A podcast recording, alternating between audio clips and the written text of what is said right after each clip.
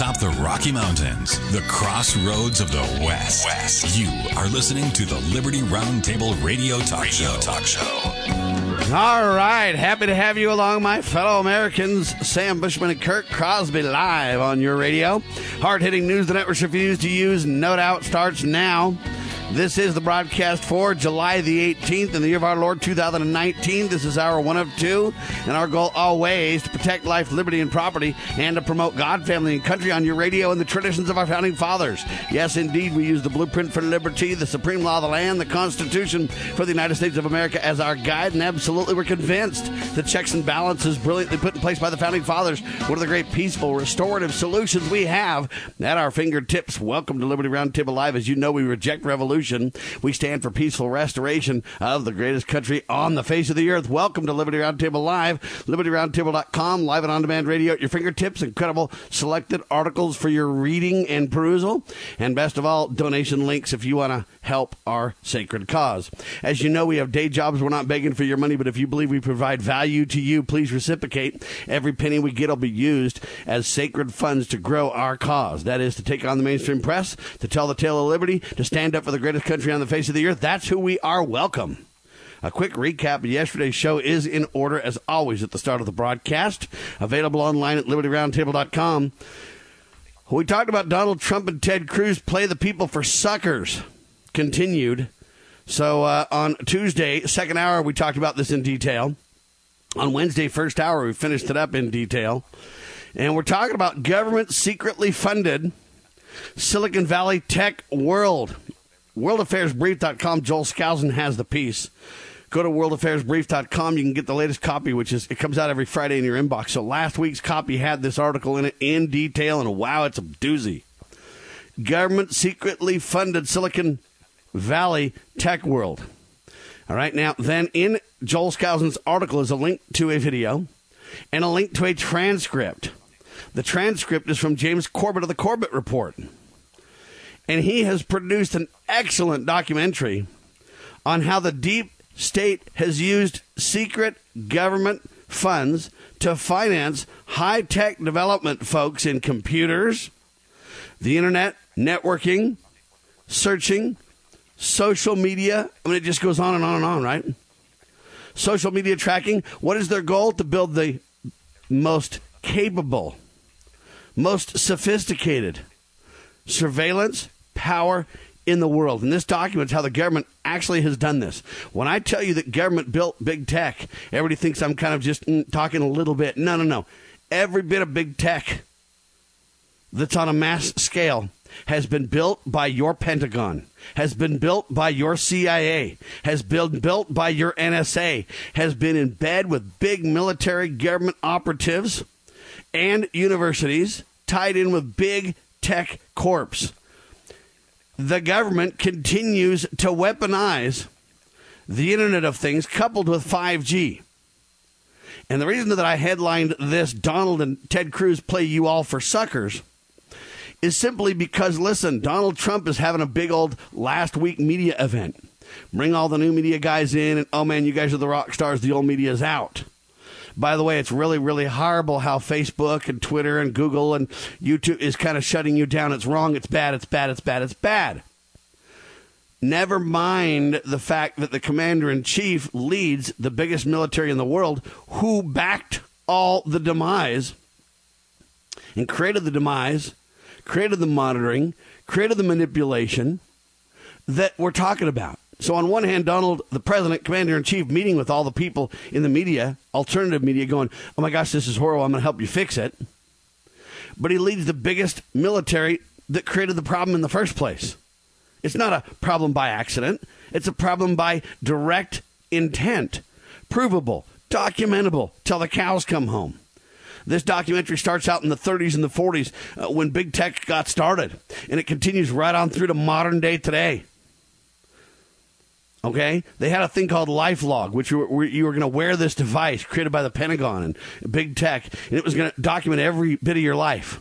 Well, they realized that the American people would push too hard against that, so what they did is they ended that program. Oh, coincidentally, Mark Zuckerberg in his dorm room created Facebook the same day they killed the LifeLog project. and all of a sudden Facebook took its place. Then big tech, government, the Pentagon, the CIA, the NSA, their arm in the financial world, in QTEL, all funded Mark Zuckerberg and everybody else. I mean, it is shocking when you hear the details. DARPA involved, big military involved, classified and unclassified programs involved. I mean, it is shocking, to say the least. Anyway, check that out. It was yesterday, the first hour, the day before the second hour, two-hour-part series, because I had to play a lot of this documentary. It was so good. Normally, I don't read everything. Normally, I don't play, sound bites from other people too much. More than a sound bite, I really don't play. But in this case, it was so good. A big shout-out goes to James Corbett of the Corbett Report and to Joel Skousen of World Affairs Brief. And I'm telling you, Ted Cruz and Donald Trump has played the people for suckers continued.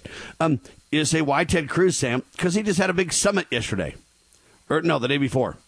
And in that summit the day before, Dennis Prager and many other people are testifying about how evil Google is and how abusive YouTube is and how they're literally shutting free speech down. But Ted Cruz, one of the leaders in the Senate, along with Donald Trump, you tell me they don't know that the government created this whole thing in the first place? Okay. I don't know if Dennis Prager knows that, but there you go. Second hour, we switched topics entirely. We had our guest on, Andy Maggioni. Excuse me. And Andy Maggioni is vice president of AMAC. AMAC stands for Association of Mature American Citizens. AMAC.us is their website. And for many years, there was only one senior organization. That's AARP, right? Now you have a choice is the point. AMAC.us. More than just talk, AMAC fights for you, for America's future. They say our members guide us and give us strength. We at AMAC feel it is time for the people to speak out for traditional American values of faith, family, and freedom. We promise to be your advocate and fight the good fight, says AMAC.us. Do you receive AMAC magazine? Just wondering, you ought to today. The Combined Social Security Guarantee and Social Security Plus Initiative is a very interesting program they're pushing. We talked about the Puritan's Pride vitamins they have. We talked about AMAC Action, the Ambassador Leadership Program, and a whole lot of stuff in their newsletter. One of their articles we talked about as well, just to give you a little flavor for it. AOC implies that President Reagan is a racist. Everybody's a racist, don't you know? Anyway, very, very interesting. AMAC.us. I became a lifetime member, and you should too. They got an incredible benefits program. They lobby in Washington. They stand up for God, family, and country and traditional values. They're very concerned. They're very dedicated. They have well over 2 million members now. Member families, and, it's pitched to the over 50 crowd because it's, promoting seniors. But understand that seniors have children and grandchildren, right? So it's a multi-generational deal. For $16 a year, you can sign your family up, you and your spouse. And it's $60 for 5 years. So that's only, $12 a year? And then you can do a lifetime membership as well. I'm telling you, it's tremendous, tremendous value. AMAC.us, just telling you. Anyway, great interview. Great topic. Andy's going to be we did an hour so we could introduce everybody to AMAC yesterday. If you need to download that and check it out, please do. Even if you're not over 50, they have under 65 health insurance programs. They have all kinds of cell phone plans. I mean, they got a lot of cool stuff, even if you're younger than 50. If you're conservative and you want to be part of an organization that's lobbying for the good things in America, faith, family, and freedom, there you go, AMAC.us. And anyway, the point is that Andy is going to start joining us. I got to figure out a time that works. He's going to start joining us monthly, only for a half hour, though, to catch us up on what's happening in the magazine. It comes out bi-monthly.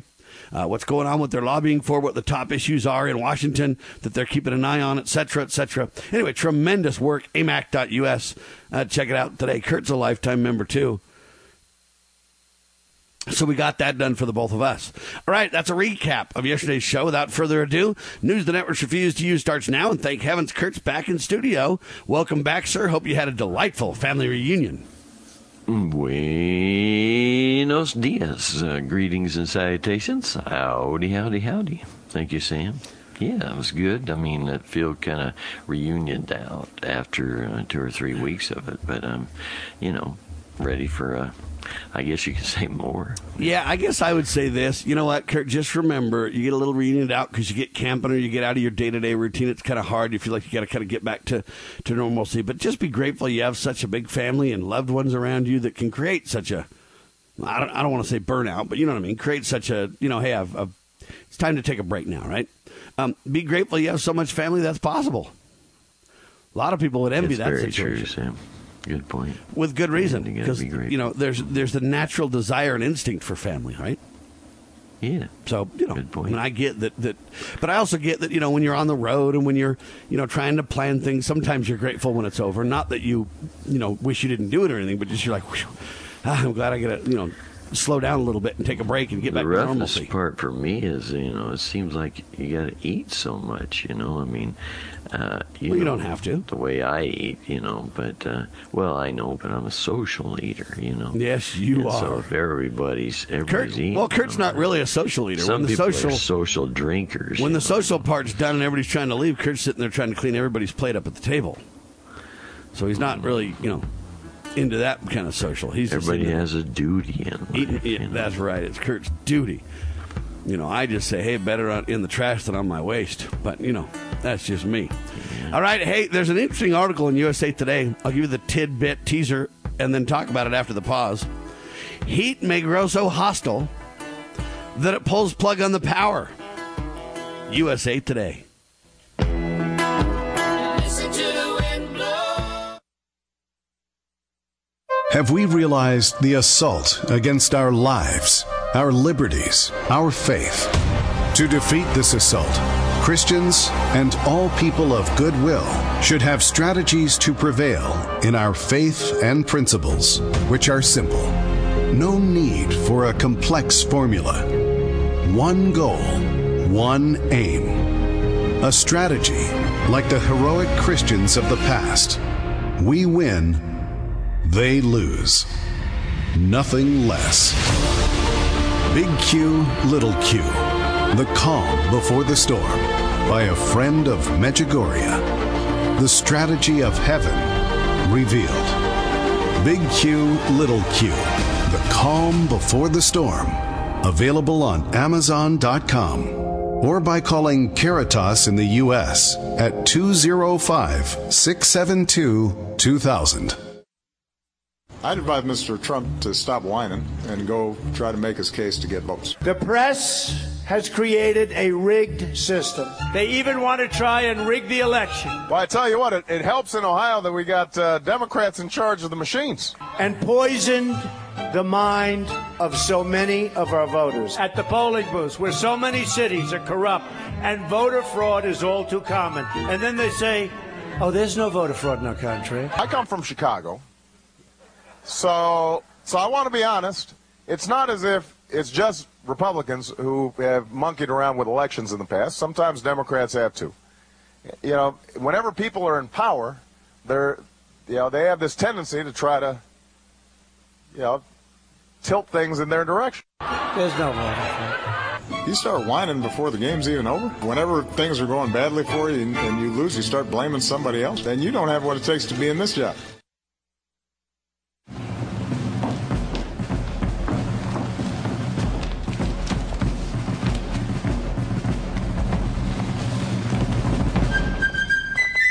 With news the networks refuse to use. You are listening to the Liberty Roundtable Radio Talk Show. All right, back with you live. They say the heat could grow so hostile it might pull the plug on the power. USA Today. Do you want to respond to this before I do, Kurt? Well, you know, this is another story, in my opinion, that shows how much, you know, better we'd be if we didn't have all our big grid system. If we had, you know, I mean, it's like when you say, hey, man, the grocery stores might be out of food. If people had a chicken, you know, and maybe a little food, they'd wouldn't hardly notice it. And if people had their own power, and, you know, we wouldn't be all, you know, reliant. And, in fact, at the mercy of, you know, the big power industry, right? Yeah, and the interesting thing to me about all that, Kurt, too, mm-hmm. You're right about that. You know, in past times when we've had difficulties like this, the people have had, I don't know what word to use, but they've had resources. They were, what do they call that? They kind of had more of a provident living viewpoint where they were, I don't want to say prepared for it, because nobody is ever prepared for catastrophe like that. But they kind of were set up where they could deal with this kind of stuff better because they were self-reliant. That's the word I'm looking for. Well, yeah, you remember those stories we listened to, like Derry Brownfield, and he'd tell about some lady maybe in Missouri or whatever, and they'd have some killer snowstorm, and she's a little lady living by herself, and somebody'd go by and check on her, and, you know, she has all these canned goods, you know, that she can eat, so she never really needs to go to the store. She's got wood and she's got coal, and so she keeps warm. And I mean, even if the power went out, she'd be okay, you know. And you tell people about that now, and they're like, "Man, what am I going to have for dinner? I got to go to, you know, the grocery store, you know." So it's a little different world, right? Yes, it is. And now when the proverbial hits the fan kind of a thing, what's interesting to me is then they want to talk about it. But this whole article, in my opinion, Kurt, doesn't talk about it properly. And you bring up valid points that I think are valuable, really valuable. But they say it could lead to power outages in the central and eastern USA, including the major metropolitan areas of New York City, Washington, and Chicago, experts say. As temperatures rise and more people turn to their air conditioners for relief, the demand for power can become overwhelming, they say. Power companies prepared for the worst and ask customers to be mindful of their electricity usage. Anyway, they say as people become less resistant, they turn their air conditioners on or up. Temperatures are forecast to reach 100 degrees in New York City by Saturday, according to the Weather Channel. They're preparing for what are called staggered outages of demand in New York City, parts of Brooklyn, the Bronx. Manhattan is served exclusively by underground delivery systems that heat up as the ground warms and the systems are further strained for power. Anyway, there's always high demand. It goes on. But I see this, and I see a lot of complaints. They're telling you how much demand there is, Kurt, how they can never meet it. They talk about the Washington area. They're expecting extreme heat and humidity. And they just talk about, you know, in Chicago, everywhere, how bad it is. I mean, the extra crews are going to work extra hours. Here's some ways to stay cool and prevent losing power, they say. According to Con Edison, turn off your air conditioner before leaving home. Use air conditioning only in rooms that you are using. Block vents or turn off certain units and rooms. Keep your curtains and shades drawn. About 40% of unwanted heat comes in through windows. You know, turn off appliances and light fixtures when you're not using them. A single light bulb, believe it or not, can add heat to a room. And they go through this big thing. And I don't disagree with the points they're making necessarily. Meaning I agree that, you know, hey, we can turn off things and preserve things. And all that, in my opinion, has some validity, has some value, has some, you know. My problem with the discussion is there's not a single discussion about getting off the grid. A single discussion about what individuals can do to insulate themselves. For example, you know what? The real answer is for Americans to get off the grid. And I think solar panels could do it in many cases. I think generators could do it in many cases, backup generators. A lot of times you can use a power transfer or transfer power switch or whatever that can, you know, kick in and people won't even notice the difference. But here's the problem, Kurt. They say if you get generators, if you have secondary power grid, it really creates more global warming. And what they're trying to pitch is this is a meltdown, and there's nothing you can really do about it. I mean, you as an individual can, like, turn off your air conditioner and suffer, or, you know, close your shades and live like in a, like you're in a quarantined place or something like that. You can do those things, Kurt. But there's nothing you can really do to improve the situation by self-reliance. You know, I mentioned the self-reliance word before. People used to be a lot more self-reliant. There's no effort to become self-reliant. And most importantly, there's no effort to turn to one God. But secondly, Kurt, no effort to turn to those around you, right? I mean, you could spend time with your church or your neighborhood, and a lot of people can do a lot of things to help each other, right? So, you know what? Maybe my neighbor has a generator and I don't. I can go over to my neighbor's house and hang out in the biggest heat of the day. You know, maybe we can just work from home together or just hang out and spend some time together. Or all I'm telling you is there's options there. And so nothing to do with uniting people and supporting each other locally and a neighborhood or a community basis. Nothing to do with becoming self-reliant to make things better for the future. And most importantly, nothing to do with God.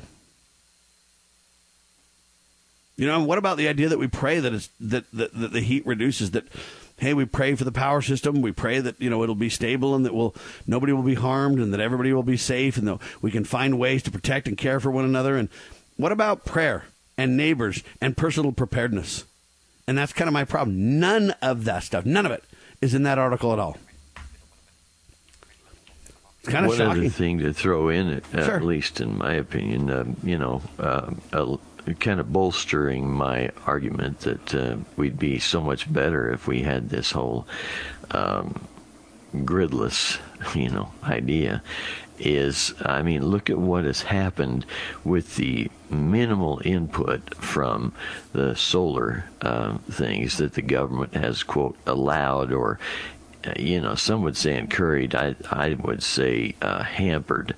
They've done both. But all I'm saying overall, you're right. It's a hampering. I concur. I'm just telling you that others would be like, no, they subsidize it. They help, Kurt. Yeah. Okay, I agree with your point. I'm just trying to get people to understand the bigger picture, right? Yeah, because of the things we know from behind the scenes and things we know that there's a whole lot better, systems, etc., but they're not allowed. But you look at that and you, like, for example, our deal, my power bill right now usually would have been $300, and it's like $8.99 and $8.99, and the reason is because that's the minimum charge they have to charge you. I'm generating with the, kind of bogus solar system that I got put in, the bogus federally controlled solar system. And I don't know that it's really bogus, though. What I mean is I don't like the federal control and I don't like the subsidies that relate to it, right. But I want to be very fair, though, that, you know what? Hey, there is a lot of good technology there, though. Let's be clear. Well, it's old technology, and it's because of, government messing around that you don't have something better, in my opinion, because we know I understand systems like that. But, when I look at that and I think, look, when's the highest time for use? That's when the hottest part of the day is. And when do the solar guys, produce the most power? Same time, right? Yes, sir. And I know that we're hearing this story now, but you remember it seemed like every summer, and especially in California, it was just like, hey man, rolling blackouts, brownouts, and all that kind of stuff. You're right about that. You just don't hear these stories very much anymore, and I think they could say, hey, some of this is with this. It's almost like the education industry where they left they let the charter schools that are sort of a little bit more parentally controlled or something like that, and into that education industry, and it's improved things a little bit. Yeah, and the solar panels, even though I don't like government subsidies of them and the government manipulating the market, there is incredible technology there. Even if you might say yours are older gen stuff, hey, they're still producing power, Kurt, and that's your point. You can get back to the grid, and we have less of a problem than we used to. And just imagine if the government got the heck out of the way, people. Wow. Exposing corruption. Informing citizens. Pursuing liberty. You're listening to Liberty News Radio.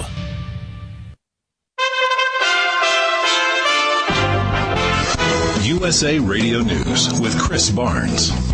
Another setback in the Senate for the bill to provide health care to September 11th attack first responders who became sick because of their work. Kentucky Republican Rand Paul stopping Democrats who wanted to unanimously pass the bill on a voice vote. Paul says he wants a debate on the bill because it includes new spending. We need to at the very least have this debate. I will be offering up an amendment if this bill should come to the floor, but until then I will object. Despite Paul's action, the bill is still expected to ultimately win overwhelming passage in a few weeks. The Democratic National Committee's security chief warning Democratic presidential hopefuls not to use Face App, the popular smartphone app that's been trending lately that makes people look older, security experts saying it was developed by Russians and raises security issues. And this is USA Radio News. Do you wish you could get better sleep and maybe lose a few pounds? Maybe more than a few pounds? Well, there's this product called Calitrin that helps with both sleep and weight loss. Just listen to what people are saying about it. I've been taking Calitrin for right about 3 months, and I've lost 24 pounds and 19 overall inches. But my sleep has improved. I have so much more energy, and I have the desire to succeed more than ever. Anyone who needs weight loss, more energy, and better sleep, this product really does deliver. I'm Roger.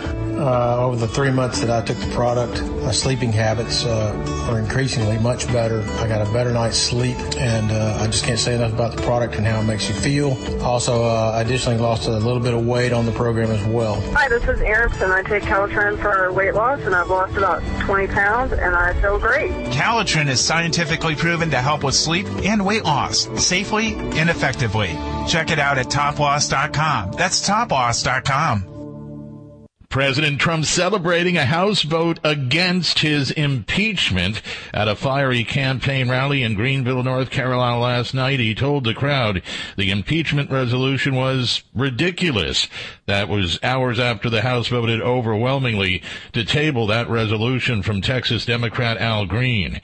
At that rally, the president was keeping up his attacks on four Democratic congresswomen who he recently said should go back where they came from, telling the crowd last night. And tonight I have a suggestion for the hate-filled extremists who are constantly trying to tear our country down. They never have anything good to say.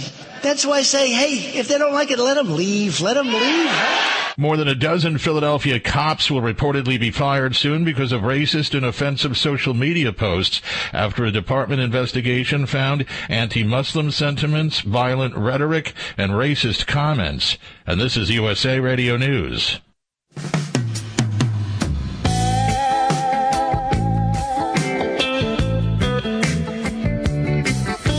All right, USA Today, ladies and gentlemen. Heat may grow so hostile that it pulls the plug on the power, USA Today. I think Kurt's right. Here's one more idea for you, Sam. You know, imagine if they said, look, you know, our peak usage is during the day. All of you guys that want to cool off your buildings, why don't you use it, you know, cool them off really good at night so that, you know, I mean, you just drop them down to, I don't know, 65 or whatever during the night. And then you'll have less need for the cooling in the day. Do you ever hear that, Sam? In other words, you're saying, hey, we can chill our buildings overnight, and then it'll take them a whole lot longer to heat up so that's that during the day it won't require as much, you know, work to get that done. You're right, Kurt, and that's kind of what I mean by this creativity, this genius the Americans can bring to the table. You get government out of the solar panel and other technology industries, generators and such. I mean, imagine generators, Kurt, that could run at night, and if we had, you know, R&D into battery systems to where they could, you know, you could run a lot of your own air conditioning. Or there's ways to run a lot less costly air conditioning, too. Right? Well, and why doesn't, to encourage that, why don't the power companies charge you less for power used at night? And well, they do have tiered systems during the day. Well, I know, but all I'm saying is that could be enhanced in a big way. Oh, you're right. And they could say, look, you know, if you cool it good at night, you will need very little in the day. You know, you can just close up things good and use fans and that kind of thing. I mean, you know, I mean, it's just a whole educational campaign about how to go about it would be valuable. They just kind of blurp at the, you know, edges. But what they don't want to give up, Kurt, in my mind, is the control. of government and of the power companies over our lives, keeping us on the grid, et cetera, et cetera. They're hostile when you try to leave the grid. Now, if you want to take a government-subsidized solar panel that's old technology, you can do that. But if you really want to get off the grid and really set up an independent deal, you watch how pretty soon, you know, very many people start doing that, and then the city will come in, or the state, or the county, and they'll be in bed with government and power companies. They'll be like, you can't leave the grid.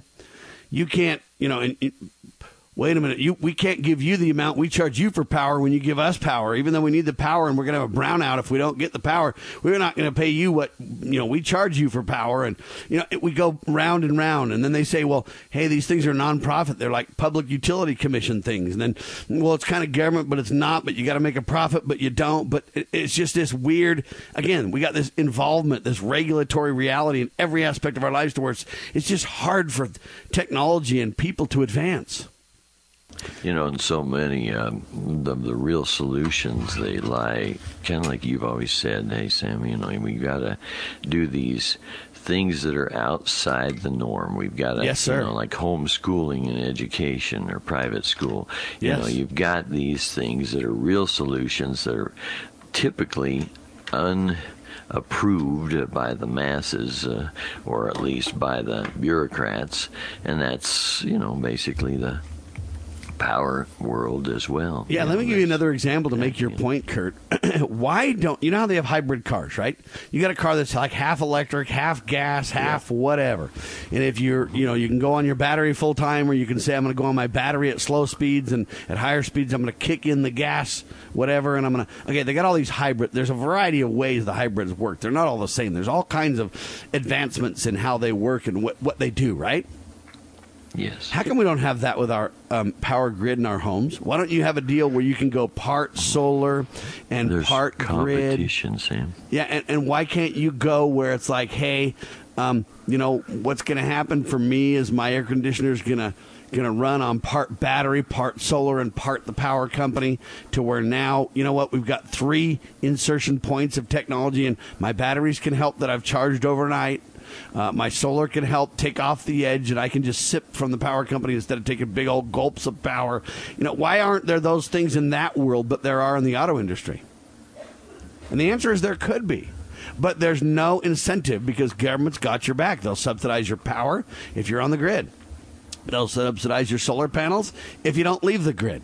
And it's all about control to these people. That's what they want, is control. And anything that decreases their control, they're not interested in. And I think relying on neighbors is a good idea.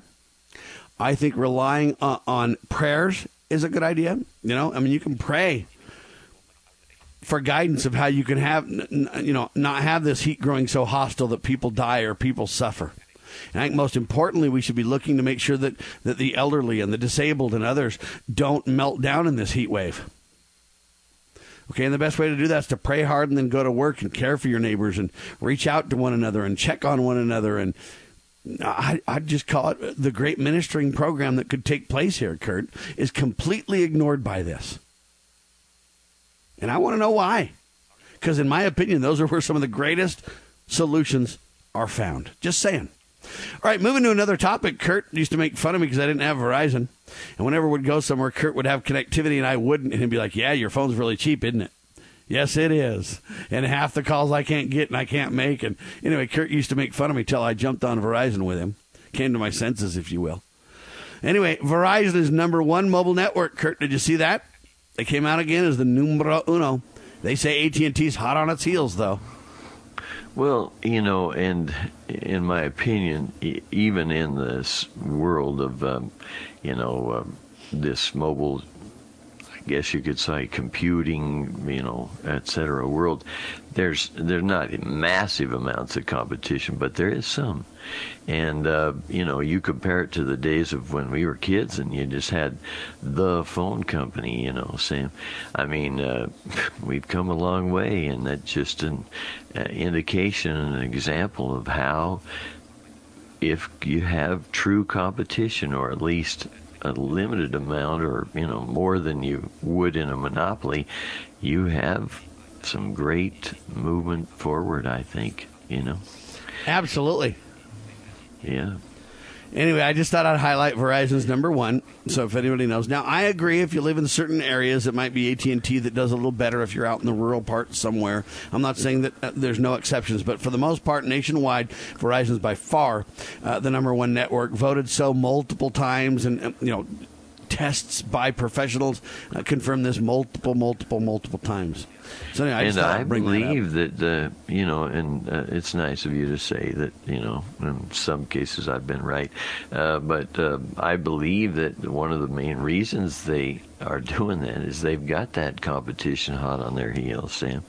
You know, if they weren't getting pushed by T-Mobile and AT&T and, you know, everybody else in the mobile world to stay ahead, they might just relax, you know what I mean? Yeah, to prove your point, you know, Verizon used to have contracts. You'd have to have a 2-year contract all the time. Mm-hmm. All the time. There's just no ifs, ands, or buts about it. And it was really frustrating because it's expensive to leave contracts. It raises the cost of everything.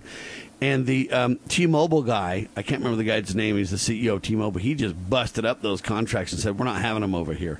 And it forced Verizon and AT&T and others to have contractless options and stuff like that. I mean, you could see the market bend to the pressure of that competition. And you can see the market when somebody ups the ante, if you will. You can see that other people are like, all right, I'll raise you. Or they're like, I'll call, you know, I'll do the same thing. And you see this happening in the market, proving the value of the competition, and the hot on the heels, don't rest on your laurels kind of a point you're making, Kurt. And I think you're spot on, and the proof is in the pudding. We see it even recently with modern-day current examples. Even countries, Sam, have competition. Of course they do. You know, that's why I think we should use the tariffs at the borders to make sure that competition, people are playing ball fairly.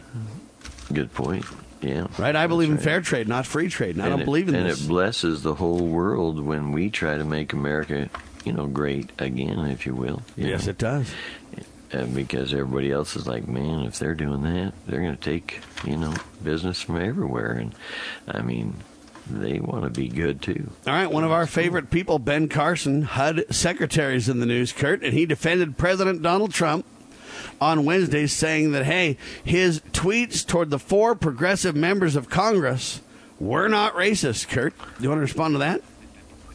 Well, they're not going to give him a lot of coverage for this, Sam, simply because this is an honorable, great example that, you know, it's once again a solution to, you know, the real things.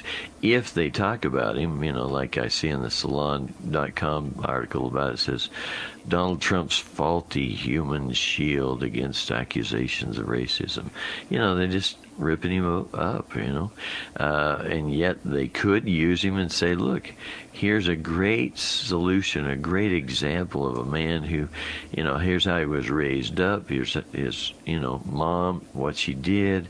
I mean, they could trumpet him and he could be a great leader, but he doesn't fit the mold, does he, Sam?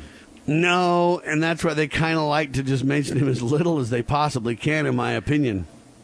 They want to call him basically an Uncle Tom. But I can tell you this right now, and we can talk about this next hour with our guest, but I'm convinced that Donald's not right in his comments. But he's also not a racist.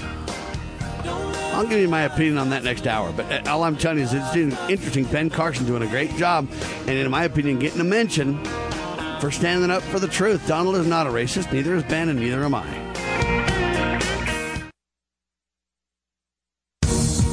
Hi, I'm Patty, wife of former Congressman Steve Stockman. In Congress, Steve sought impeachment of Eric Holder for his corruption of the Justice Department and his fast and furious gun running that caused border agent Brian Talley's death. Steve called for arrest of Lois Lerner for her contempt of Congress as it investigated her targeting of conservative nonprofit groups. After 4 years, 4 grand juries, and millions of tax dollars, Steve Stockman is in prison. His case involved 4 checks to nonprofits. DOJ has one standard for Hillary Clinton, but another for folks like President Trump and my husband. We've spent all our savings, all Steve's retirement, and much of mine. Steve Stockman has fought for you and America. Won't you join me now to fight for Steve? To help, text FIGHT to 444-999, text FIGHT to 444-999, or go to defendapatriot.com. defendapatriot.com. Regrets? Oh, we're all going to have them. Doesn't matter who you are or what you do. At some point, you're going to wish you'd done something differently. You know, the woulda, coulda, shouldas.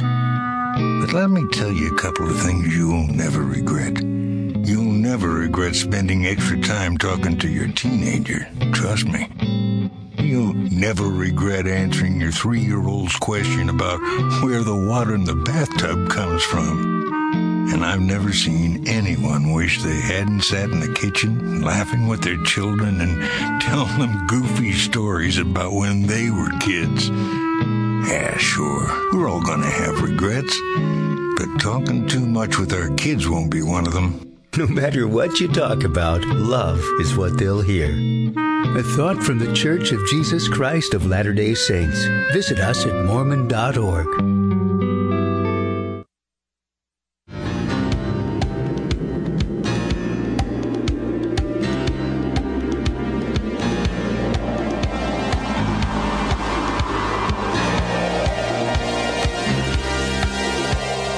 Kurt, you know how a lot of the patriots say, hey, we can't make any progress on liberty. We can't do anything good. Involvement just doesn't make any difference. Stick a fork in it. This kind of negative talk, which we reject completely. You know how they do that?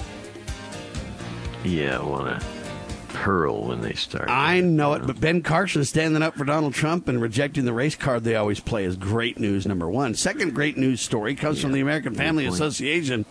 Headline says this: Netflix pulls suicide scene from 13 Reasons Why. Now, that's a great news piece. Turns out that 13 Reasons Why, the Netflix creation, whatever you want to call it, literally had a suicide scene, and suicide started to spike for, tweens and teenagers and stuff like that, and it was really disastrous. One girl died, committed suicide after binge-watching the thing and all this kind of stuff. Very negative indeed, but the good news is Netflix pulls suicide scene from 13 Reasons Why. Now, don't get me wrong, it's not where we want to end up, but it is a start. And this is an example where the American people, Kurt, are getting together and pushing back. And suicide prevention groups are getting together and documenting what's going on. And, you know, through documentation and reports and education from people and the general natural desire to say, hey, suicide's wrong and we don't believe in it. It's a sad tragedy. And, you know, people are getting together and making a difference. And we've influenced Netflix partially. Now, one new thing is there's the good news because, hey, they don't have that scene anymore. That's the start. Yeah. But Netflix, ladies and gentlemen, is clearly at a critical moment. It has the opportunity to distance its close association with teen suicide by completely removing the series altogether. We hope it will before another child is lost. So it's good that we got rid of the suicide scene, but now we need to get rid of the 13 Reasons Why series altogether. Before another child is lost, we pray they will. This is an example where we've already done some good, Kurt. We just need to keep it up and double, triple, quintuple our efforts for success here. And to me, that's a good news story. Mm-hmm. All right. Any other tidbits on that one? I thought that was worth mentioning because, you know, I hear all the time that we just can't make a difference and whatever and... Okay, I'm not buying the lie, Kurt. I don't believe it. Yeah. We make a difference all the time. It's kind of like the Ben Carson story that you were talking about. You know, I'm sure that Ben wishes he, you know, got a fair deal in the media and that stuff like that. But, you know, he's doing his best. He's offering up, you know, everything he's got. And that's good enough, Sam. Not only is he doing his best, he's doing his part, Kurt. Right. I think that's important to understand, too, whether you feel like you could have done better or not might be a personal, you know, we're always pretty hard on ourselves. But the fact is he's stepping up and doing his part. And these are guys, you know, when you look at a Donald Trump or a Ben Carson or some of these people, look, man, they're already successful in their own right. They're already millionaires, both of them. They're already wealthy. They don't need anything. Look, this is one of the most renowned surgeons in the world. This is an entrepreneur that's I mean, even guys like Mitt Romney, when they're not being dishonest and playing the political card, run around and tell you Donald Trump is way more successful than I am, says Mitt Romney, for instance. So, you know, their success is beyond debate. They're both of retirement age. They don't need anything, Kurt, either of them. They could just ride off into the sunset, buddy. So what motive does Ben Carson have to run HUD? Except for, you know what, he came from the hood and he actually cares about people that live in those circumstances, and he wants to make things better. He wants to make things run according to the American ideal, which is the supreme law of the land with checks and balances, according to the American dream, according to the principles that gave him the best life America could offer. He wants to share that with others. That's his only motive that I can see, Kurt, for Ben Carson. And I kind of think the same thing of Donald Trump. You know, we can be critical of Donald, and I am on occasion. Like, I believe that he knows about this scandal where the government basically built big tech. He needs to speak up on that, Donald. Come to your senses and lay that out for the people. But this, you know, setting all that aside, what motivation does Donald have to be president? I mean, he's taken nothing but a beating and an abuse from every quarter you can imagine. Even his own party, even his own supposedly insider friends, or what, beat him up relentlessly. What value does he have for that? Well, Sam, it builds his brand. For what? So he can have, you know, $10 billion instead of $5 billion or whatever the numbers are. I don't even know, but I'm just saying, for what purpose, right? And I look at both of these guys, and I just can't help but to think their motivation is maybe it's not perfect as it could be. Maybe they're not doing what we want them to do. Maybe they're not getting enough of it done like we think they should. I understand all that. I'm just telling you, what motivation does a Donald have at 75 years old when he's already got more money than he can ever spend in his lifetime? He's set for life. Same with Ben Carson. What are these guys' motivation, Kurt? And you got to be honest with yourself a little bit like that and say, hey, what do they got? Fame and fortune? Go down in history as a rock star? Yeah, that's really going to serve Ben well. I mean, he was this non-political surgeon with tremendous accolades everywhere. Everybody thought he was this, you know, rag-to-riches guy, you know, in the hood with no chances for life. Look what he's done with the American dream guy, above reproach, if you will, to now just drug through the mud for the next, you know, or the last couple of years and then the next 5 or 10 years of his life, whatever the case may be. What motivation do these guys have? And I would say that I believe they genuinely care, Kurt. I really have to think that. You won't convince me that Ben has something to gain, Kurt.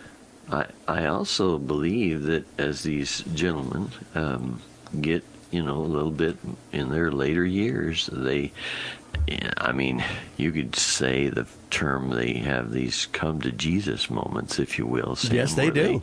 They basically realize that, you know, one day they're going to die and they're going to come before their maker, and they're going to have to account for the, you know, the talents they've been given, if you will. Did they hide them, or did they use them in, you know, the service of God? And I believe that that's, you know, that motivates a lot of people. I know it motivates me, and you, and as well as, you know, it's hard to find anybody that doesn't motivate. Yeah, but can you think of any other motivations for President Trump or Ben? I mean, what do these guys have to gain, especially Ben? I mean, I don't see what he's going to gain from this thing. You know, I believe he's, as if you look at all the people around the president, at least that we're aware of, I'd put him in the top of importance. No question. You know, I think the president chose him, and chose very well, just to have him, you know, be around. And I'm sure that he's, you know, been a great support and help for the president, you know. Amen to that. All right, enough of that, but I commend Ben Carson.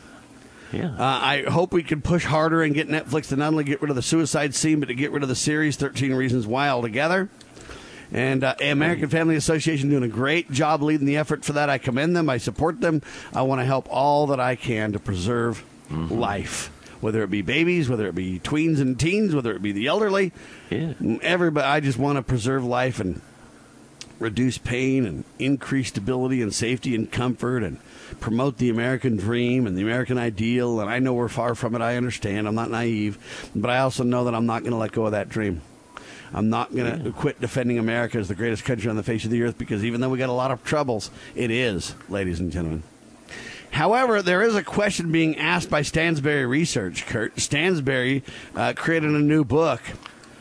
It's called The American Jubilee. Kurt, do you know what a jubilee is, my friend? I think it's like 75 years, if I remember right, and typically it was talked about in biblically, I think, as every so often they would basically have that and kind of do a start over. Yes, sir.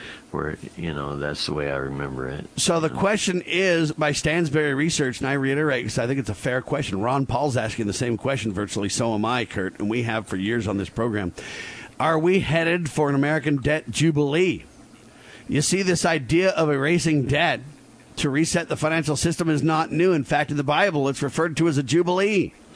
A jubilee in the Jewish tradition was set to occur roughly every 50 years, folks. It was a time for total forgiveness of debt, the freedom of slaves, and the returning of lands. So just imagine if we do an American debt jubilee, Kurt, you could have the Western lands go back to the states. You'd go ahead and get rid of the Federal Reserve and the IRS because, we'd have to get rid of the IRS to prevent, slavery, right? The Jubilee will distribute hundreds of billions of dollars from those who have invested and saved to those who can no longer pay their debts. Clean the slate to wipe out debts and to reset the financial system is kind of the discussion point. Everyone's going to freak out when this happens. And that's the biggest problem, says Stansberry, the uncertainty of it all. And they double down on this big discussion about the American Jubilee, Kurt. And are we going to have one in America? And when will it be? What do you think, Kurt? Is it a concern like Stansberry thinks? Well, wouldn't it be nice if they'd go ahead and, take this a little further and say, look, we've been saddled with this massive debt and it continues to grow. And we found a way out of it for us here in the federal government. And we've also found leaders like Dave Ramsey and so many others that are, espousing the beauties of being debt-free. And so, hey, we want to encourage that everywhere. I mean, honest money, Federal Reserve gone. Man, let's have a jubilee. Well, the problem is, if it would go down like Kurt's talking about a jubilee, it would be an incredible thing. I concur completely. Get rid of the IRS, go back to honest money, and now we're talking. But these guys are talking about an American jubilee in an effort to redistribute the wealth and take from the savers and the, the wealthy and redistribute, and then take us off the dollar and move us to a global governance. It's going to be a disaster if it goes down the way they want. They're not talking about getting rid of the IRS. They're not talking about going back to honest money and putting us on a sound footing, as the founding fathers would, Kurt. They're talking about using this, quote, debt jubilee to let everyone freak out. Number one, you'll have mayhem in America.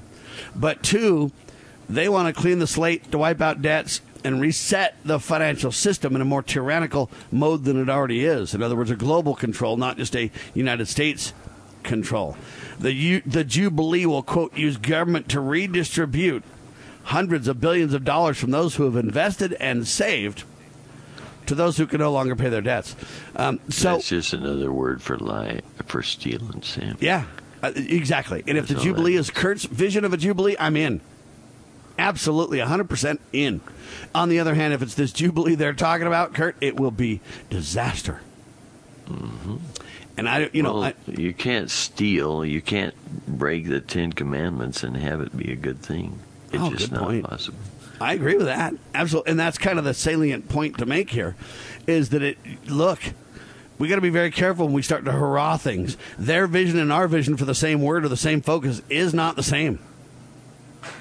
And a resetting of the system like they've done in Argentina plenty of times certainly, in my mind, isn't something I'd be excited about either. So it all depends on how it goes down, folks. The ideas and the principles here. Debt forgiveness is a wonderful thing. Depending on who's going to do the forgiving. In other words, forcing taxpayers to do the forgiving, whether they like it or not, forced forgiveness isn't what I'm talking about. I'm interested in the charitable leadership of those who, have the money. They can forgive debts. If